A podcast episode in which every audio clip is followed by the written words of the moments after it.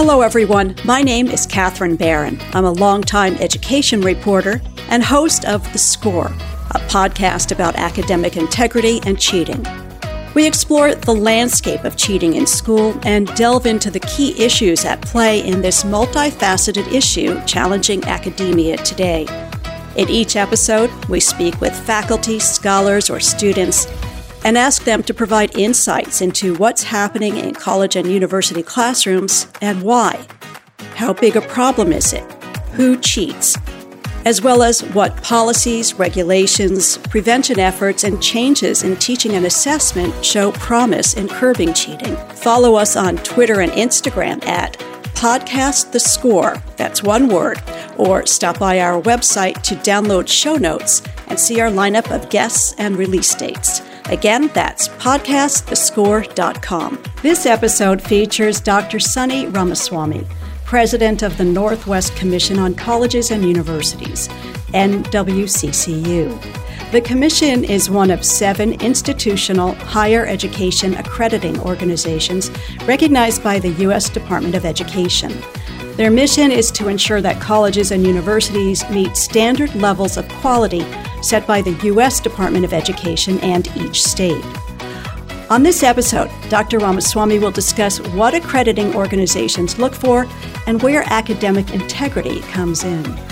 Sonny Ramaswamy, welcome to the score. Catherine Barron, thank you so much for having me here. Uh, I'm looking forward to this conversation. So, I'd like to begin with a, a somewhat broad question what is the purpose of accreditation? What is the general reason that these organizations exist? Yeah. So, Catherine, that's a wonderful question. You know, I travel a lot, and uh, people sitting next to me on an airplane or wherever I am, you know, they'll ask me, "So, what do you do for a living, anyways?" And I say, "I'm an accreditor." Of course, they want to know what an accreditor does because most people don't know what an accreditor does. And in this particular case, as you said in your intro, we accredit institutions of higher education and we're located here in the Pacific Northwest. So our institutions are in the in the seven contiguous states of the Pacific Northwest, and we also have a few institutions in Canada as well. And uh, I shouldn't say contiguous because Alaska is separated by British Columbia. So that was a uh, misspoke. In any case, the, the, the United States. and uh, so the bottom line is, we're as you again in your introduction you stated this as well. You said that we're recognized by the United States Department of Education, and there's a process, by the way. Once every five years, we have to go through a re-recognition process, like we accredit our institutions we are in quotes accredited, approved by the United States Department of Education. As a matter of fact, we're going through that process right now. And uh, so that happens once every five years. So the bottom line response to your question is: so what does an accreditor do, or what's accreditation all about? There, there are you know a few components to it. Number one is it is quality assurance. And by accrediting an institution such as the University of Washington or Gonzaga University or others of our 163 members, we are saying to students and parents and alumni, employers, and others that this institution's education programs are offering the best education to that particular student. That's number one. The second part of it is the, because Americans, you and I collectively, we spend uh, well over $125 billion a year, federal taxpayer money, that supports institutions. So we got to hold these institutions accountable. So, me as the accreditor uh, play that role in protecting the interests of the taxpayer. So, it's the second thing is about accountability. The third thing, uh, very importantly for the from the institution's perspective, is going back to this idea of quality assurance, is that the graduates of that institution are now eligible to become gainfully employed if that's what they choose or they may transfer into another institution to get you know advanced studies. For example they want to go to medical school or go to graduate school or whatever else they want to do. They they can go ahead and transfer. That transferability is also protected by the idea that we're you know we're offering the quality assurance as well. So aside from all of that really uh, you, you you got to also consider for the institution itself there's a couple of aspects to it right the first one is the transferability of their students that graduate from that institution, or they may not have graduated. They just want to transfer, right? There are two different possibilities. So, a student looking for a job, there is that assurance to the employer that the, the student has gone to an institution that is, in quotes, bona fide certified by the Northwest Commission. And secondly, it's a question of money. So any institution that is accredited, they can attract students that become eligible for federal dollars, for you know Pell grants and other grants and and, and uh, uh, student aid as well. So those are some of the reasons why accreditation is really important.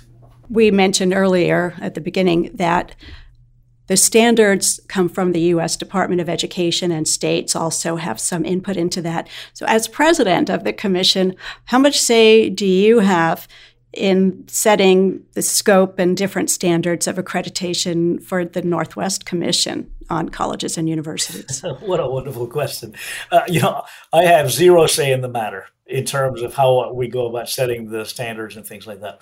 So, really, it's the United States Department of Education's regulations, which are derived from the Higher Education Act. Congress passes these acts, and then the president, you know, signs it, etc. And then the Department of Education takes that act and translates that into what we refer to as regulations.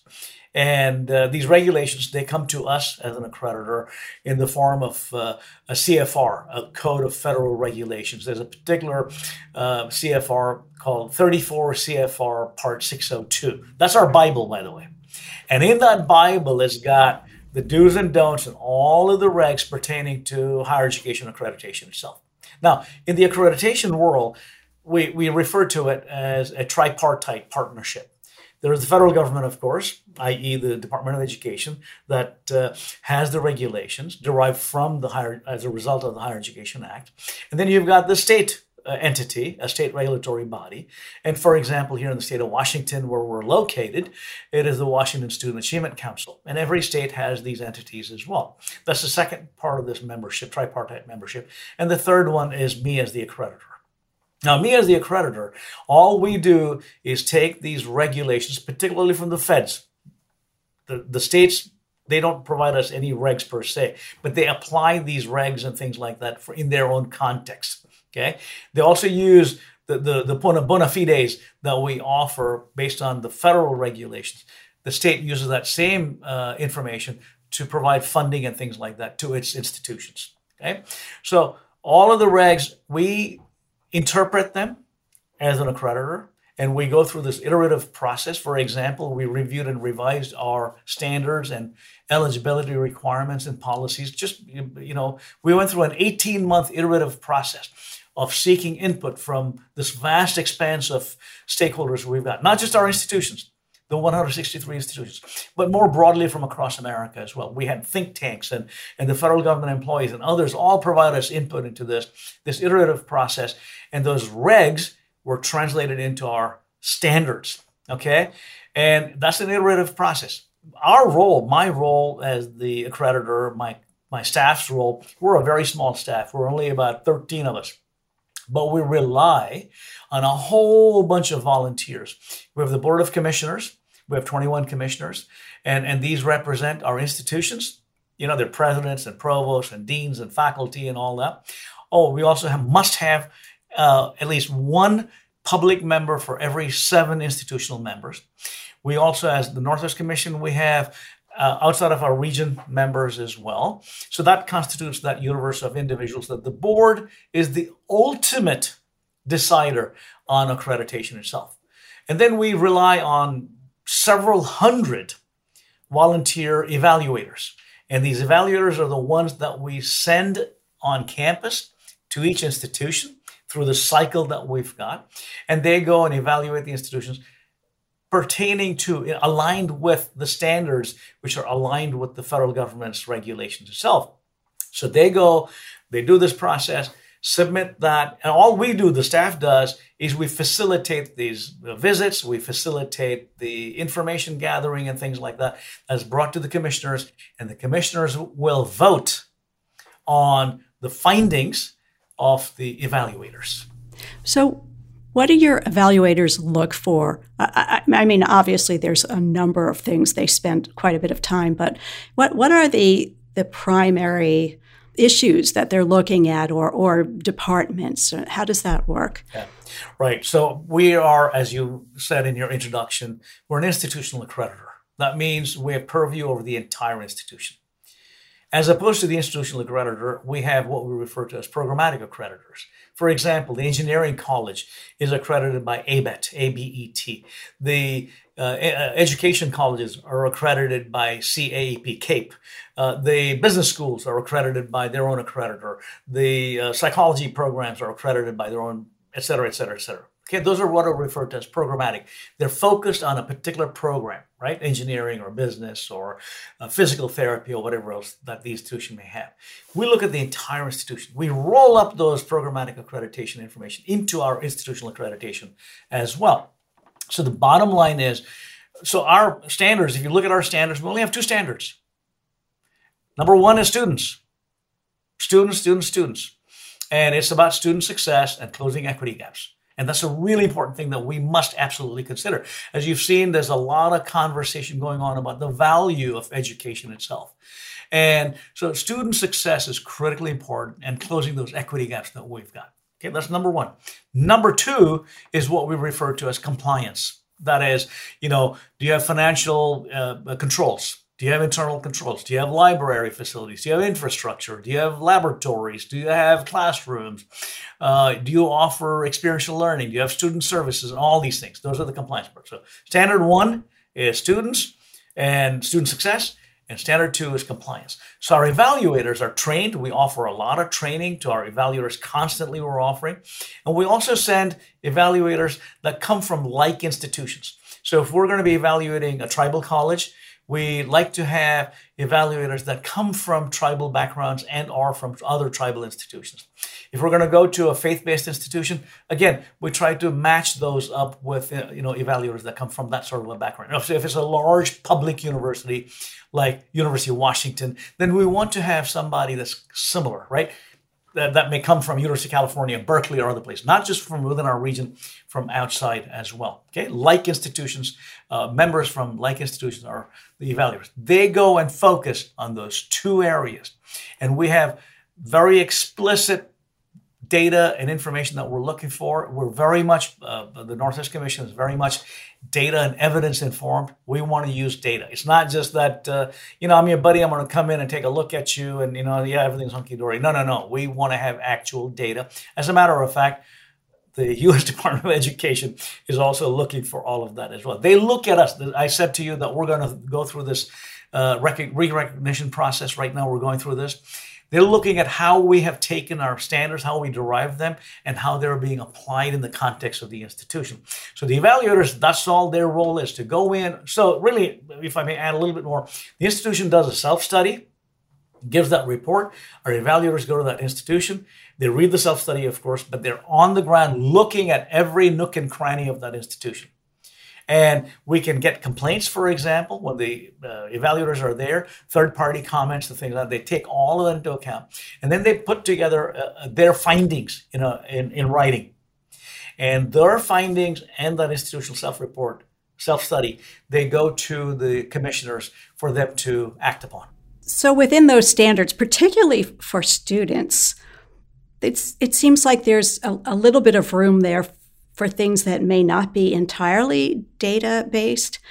So how do you work through that? And I'm get into like what we're about here on the score is to say how big a problem is cheating? And is that one of the issues that you take into account or that the evaluators take into account? Because you mentioned the value of a degree.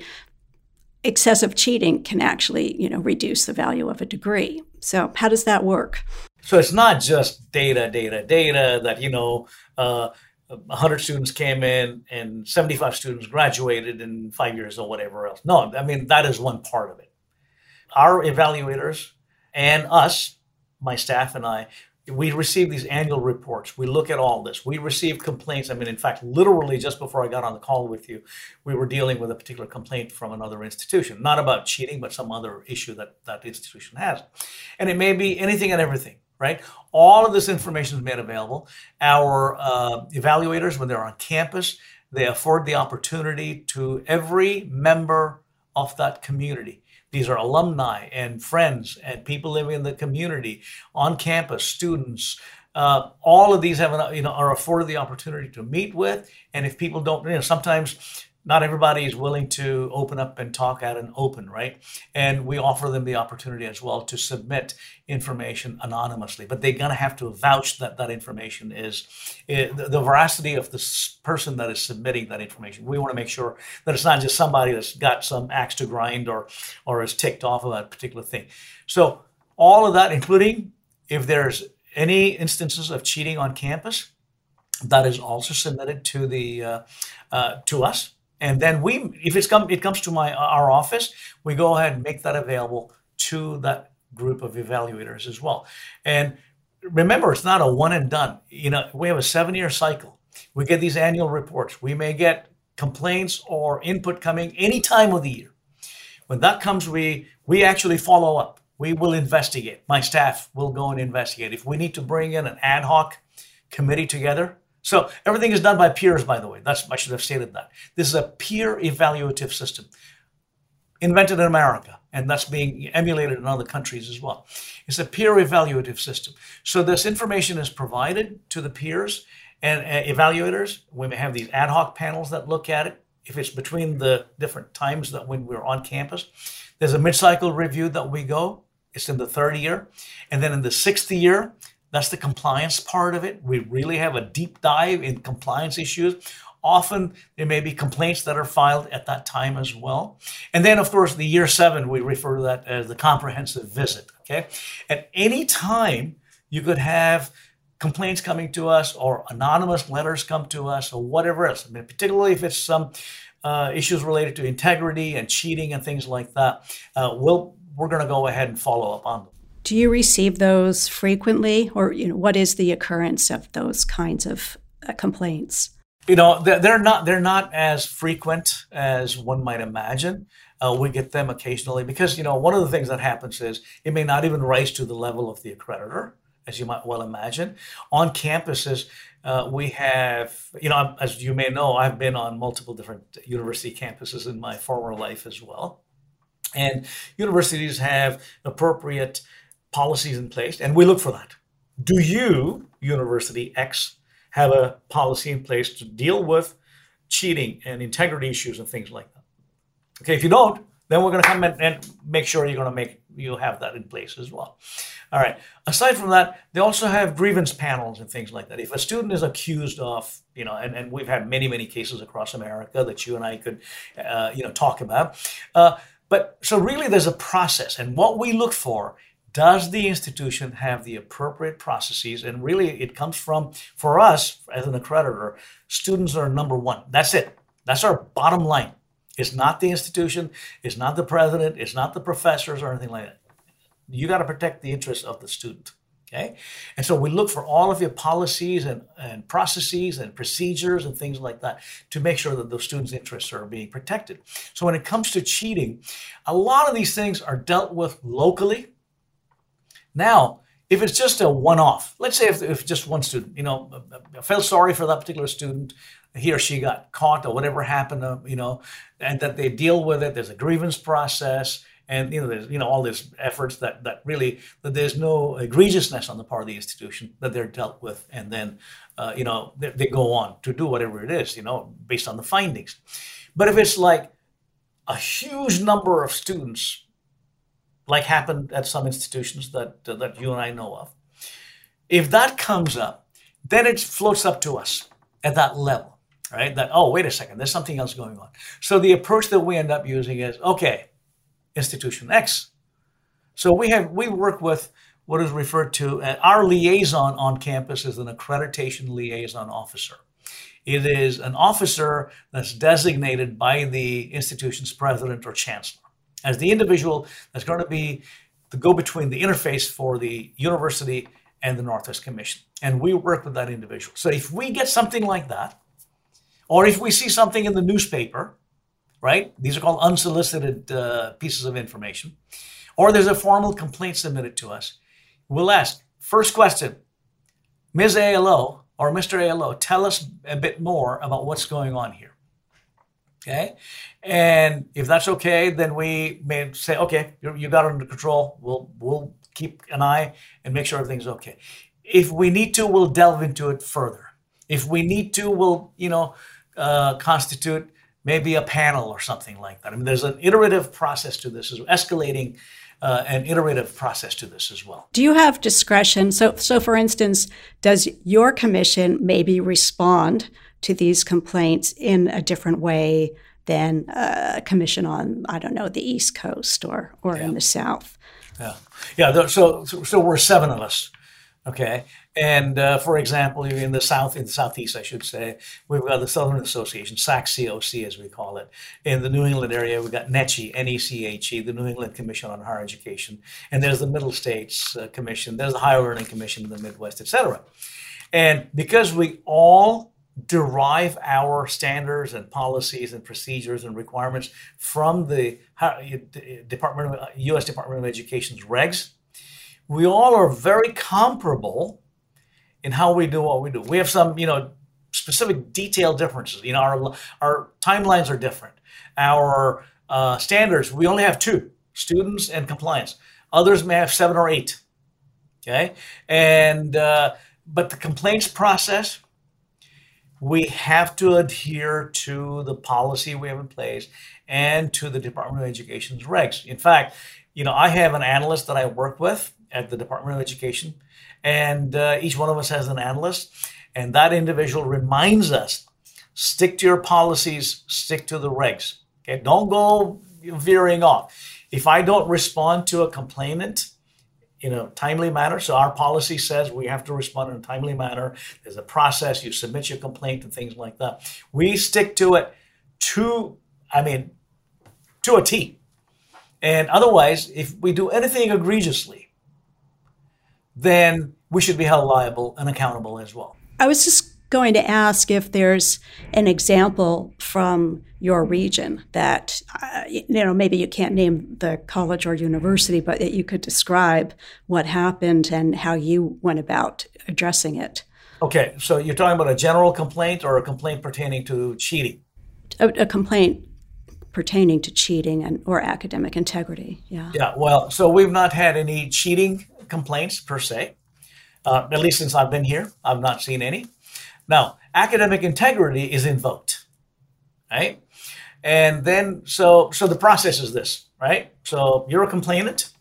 You send us an email saying that, uh, uh, dear Northwest Commission, I want to, you know, report, file a complaint with you regarding University X, right? And then you just have a short little description or something like that, maybe one or two lines, maybe a short paragraph or whatever. And I saw this uh, particular, you know, group of individuals or this, you know, professors were involved in some, uh, um, my word, shenanigans or whatever.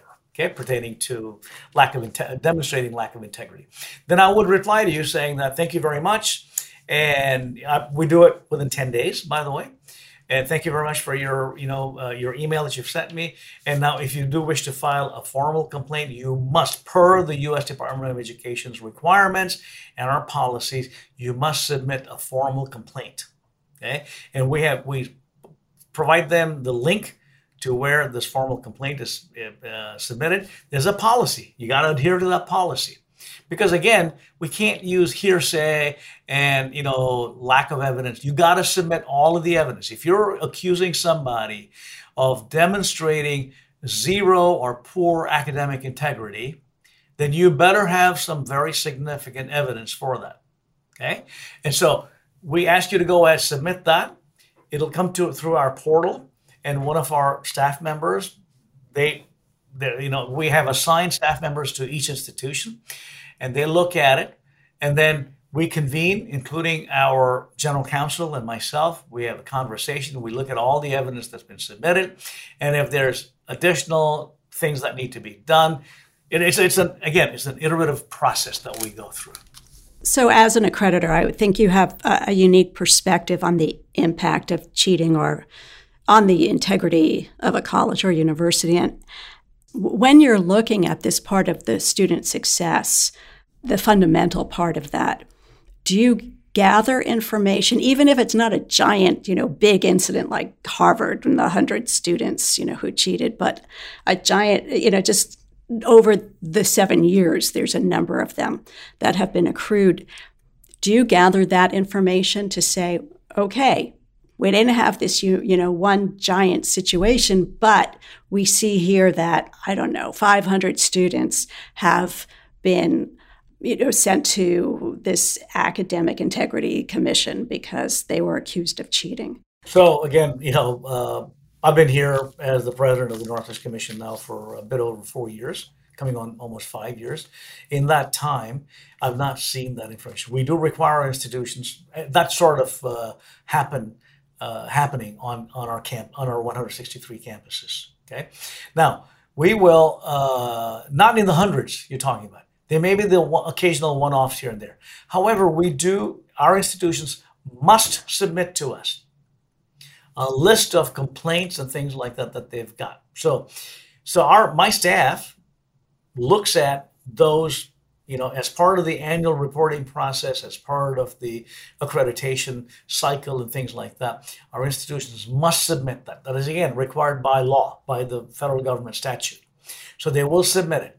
And, and they, you know, most of these complaints are pertaining to a lot of, you know, issues related to my uh, financial aid was I was gypped or I didn't get support in terms of uh, IT infrastructure and you know things of that nature that you get. Or I'm a veteran and the uh, the VA supporting office did not help me, uh, or this course was terminated. I mean, you get these kinds of things. In terms of cheating, where there's like a wholesale cheating of you know tens uh, and hundreds of them, uh, we've not I've not seen any evidence of that in the last four plus years that I've been here. In fact, I, you know, if I were to go back, and I'm, of course, I've spoken with my colleagues.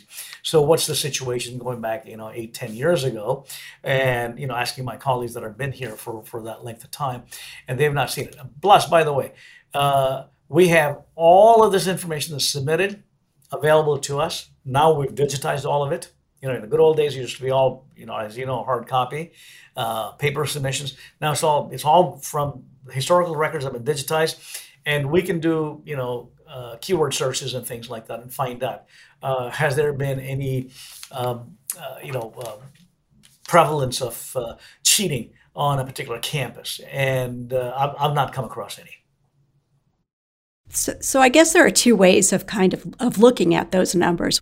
When a student has been caught or is is you know suspected of this and sent to a formal through a formal process or the student does it and, and nobody finds out. And, and the reason I'm asking is because on the score, we've spoken to different researchers, and their data is based on student surveys.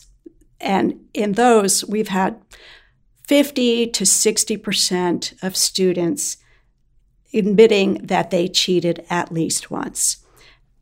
And most of this is probably not in any data set because it's just them responding anonymously on a survey. So I'm, I'm wondering then, you haven't seen this as a big problem in terms of the official data, but do you think it's as large as that? Do you, do you have a sense of whether 50 to 60% of students have cheated at least once? If it's an open ended question, it's anonymous and things like that. Did you cheat? Uh, yeah, you know what? I. Uh, where it was a closed book exam, I opened the book or whatever, you know, I'm, I'm fessing up, right? And versus what happened at Harvard and, and other places and, and, you know we've had at medical schools and dental schools and things like that some very significant levels of cheating. And also and you and i talked a little bit about this previously uh, some of those have not been borne out to be true anyways okay? So so the, the bottom line is you know I'm, I'm not seeing those particular studies that you're referring to. And is it possible anything is possible. I mean, you know, we're talking about human nature, right? I mean, given the you know the studies that have been done by Stanford and other institutions, where they would go ahead and, and drop a, a you know a, a, dollar bill or a hundred dollar bill or whatever. You know, how many of us don't just pick it up and stick it in our pockets and walk away? I mean, how many of us are going to just actually take it and say, "Hey, sir, did you lose this? I just found this." You know, yeah, many of us do it. Of course, we were taught that, you know, right from wrong and things like that. This is like, you know, I'm sure it's happened to you. I go to a grocery store and I'm handed extra change or whatever right? I give it back. That's what I was taught to do. And but you know, some of us don't, and some of us do. And and going back to this question of cheating, is is the cheating a concerted effort to where a whole bunch of students hacked in to uh, let's say, a database of questions or change the grades which has all happened, right? I mean, we've seen uh, what do you call instances of this. In fact, the Educational Testing Service, you know, which does the test of English as a foreign language, or the GRE uh, folks that do GRE exams and all that, we've heard these horror stories of exams being stolen and disseminated, and students, you know, I mean, even smart students, you think wouldn't do it, but you know, human nature is such. So, bottom line is I've not seen those data, and and but you know, for me to answer definitively yes or no, I'd have to look at those questions and, and the nature of the questions and all that too. But from my perspective, from my experiences, with in terms of the accreditation, and maybe it doesn't rise to us, maybe it's not. It's happening at these institutions, but it's not a coordinated, all-out cheating. Okay. And uh, if 50% of the students are cheating, they're doing little bitty things, right? But what you're getting at is this, you know, the death by a thousand cuts. If you have this sort of thing that's going on, how, what does that say to student education? And I mean, do we really want, as the joke goes, right? Do we really want a, a person that uh, cheated in a medical school to, uh, you know, do surgery on your heart? Right? And I mean, these are the kinds of things that, that we need to consider as well. And then cheating is, is inappropriate or uh, incorrect in any context, uh, small or large, right? There is no such thing as a small cheat versus a large cheat. Cheat is cheat. And so, uh, yeah, that's, uh, that's what I'd say. I, I, I would think, though, that the student who may cheat in medical school would still have to pass all the board exams. And that's probably really difficult to cheat on. Uh, I, I may, maybe not, but it just seems like that would be where you really would have to put a lot of effort into cheating and, and probably not succeed very well. Right, very true. And that's true of, you know, that's true not just of medical schools and dental schools and veterinary schools, you know, in the, in the broadly writ health sciences, et cetera. But you see that sort of a post-graduation credentialing taking place, i.e., you know, you pass an exam, board exam, you know, whether you're an attorney or a psychologist or whatever you, if you want to go on to practice or you, you know, apply that in practice, you, you, if you've cheated throughout your college career, you're going to get busted because you don't have the knowledge base, right? That's that's a, that's a, a built-in, uh, you know, part of the checks and balances that we've got. But you know, somebody that uh, um, cheats on a, an English exam, you know, copied, plagiarized, or whatever else that happened. And we see that, right? You know, you and I talked a little bit about this too. You know, we've got technology available today where we can see if the student has plagiarized or not.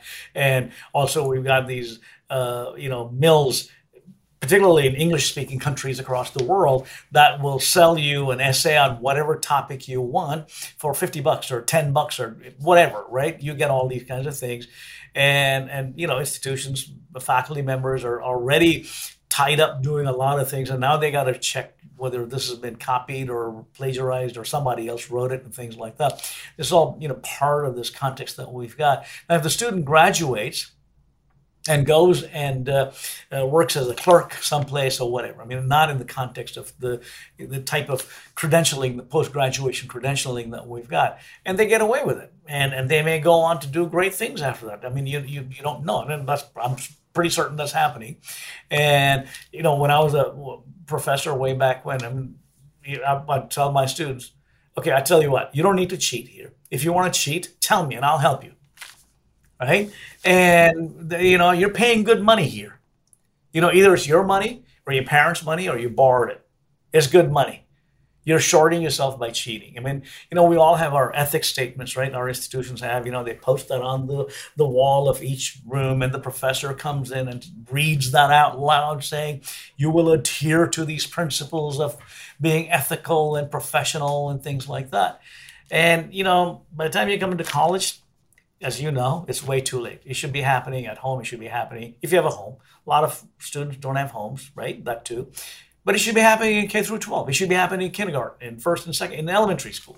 That's where we learn these things about the good and the bad and the ugly that we've got of cheating or whatever else that we've got. And and I think by the time you get to college, these things are already set. And yeah, look at our look at America. Look at our leaders that we've got that cheat and lie and you know steal. And I mean, we see it every day in the news. That's what America is all about. Mm-hmm. And around the world, it's it's a global phenomenon. Well, that's what I've been hearing through this podcast, that's for sure.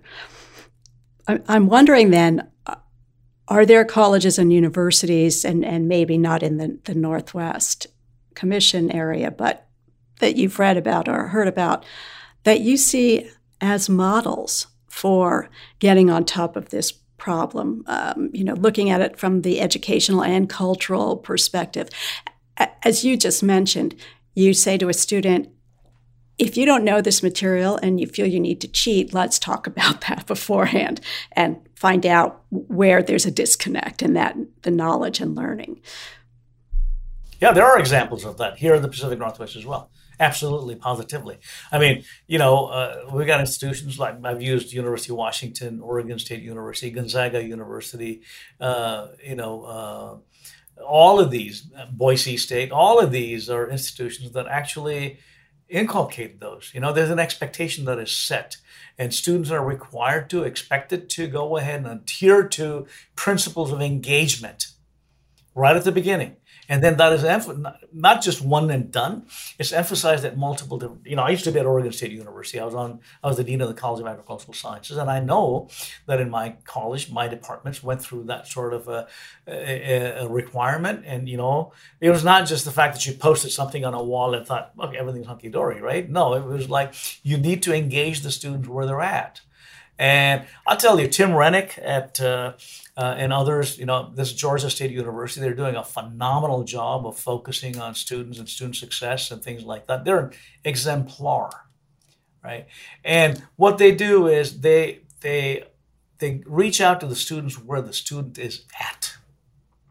Right? It's not something that you post on some whatever bulletin board or on a on a door or whatever. I mean, they're engaging with the students using uh, social media and things like that as well as, as you and I know, I mean, many of the students today, they don't even care for email or anything like that. And here we are, I'm going to send an email to you saying you're required to do this and such. No.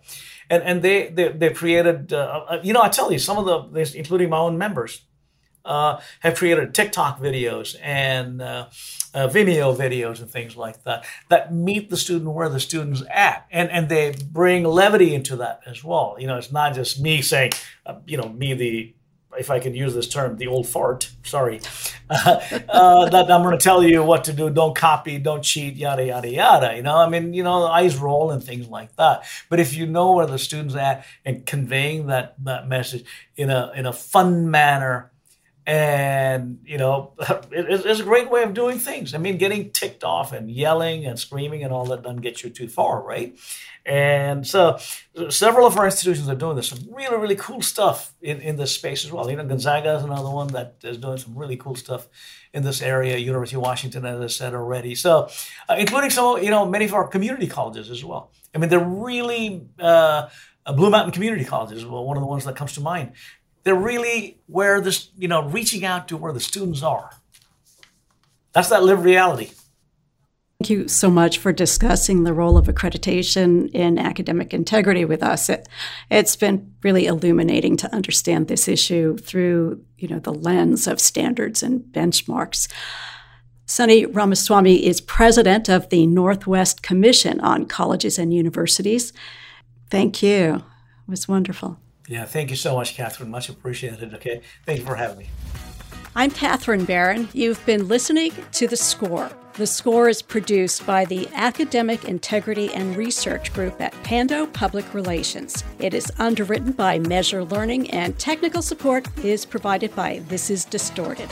To ask questions, to download show notes, or to learn more about The Score, visit our website at podcastthescore.com.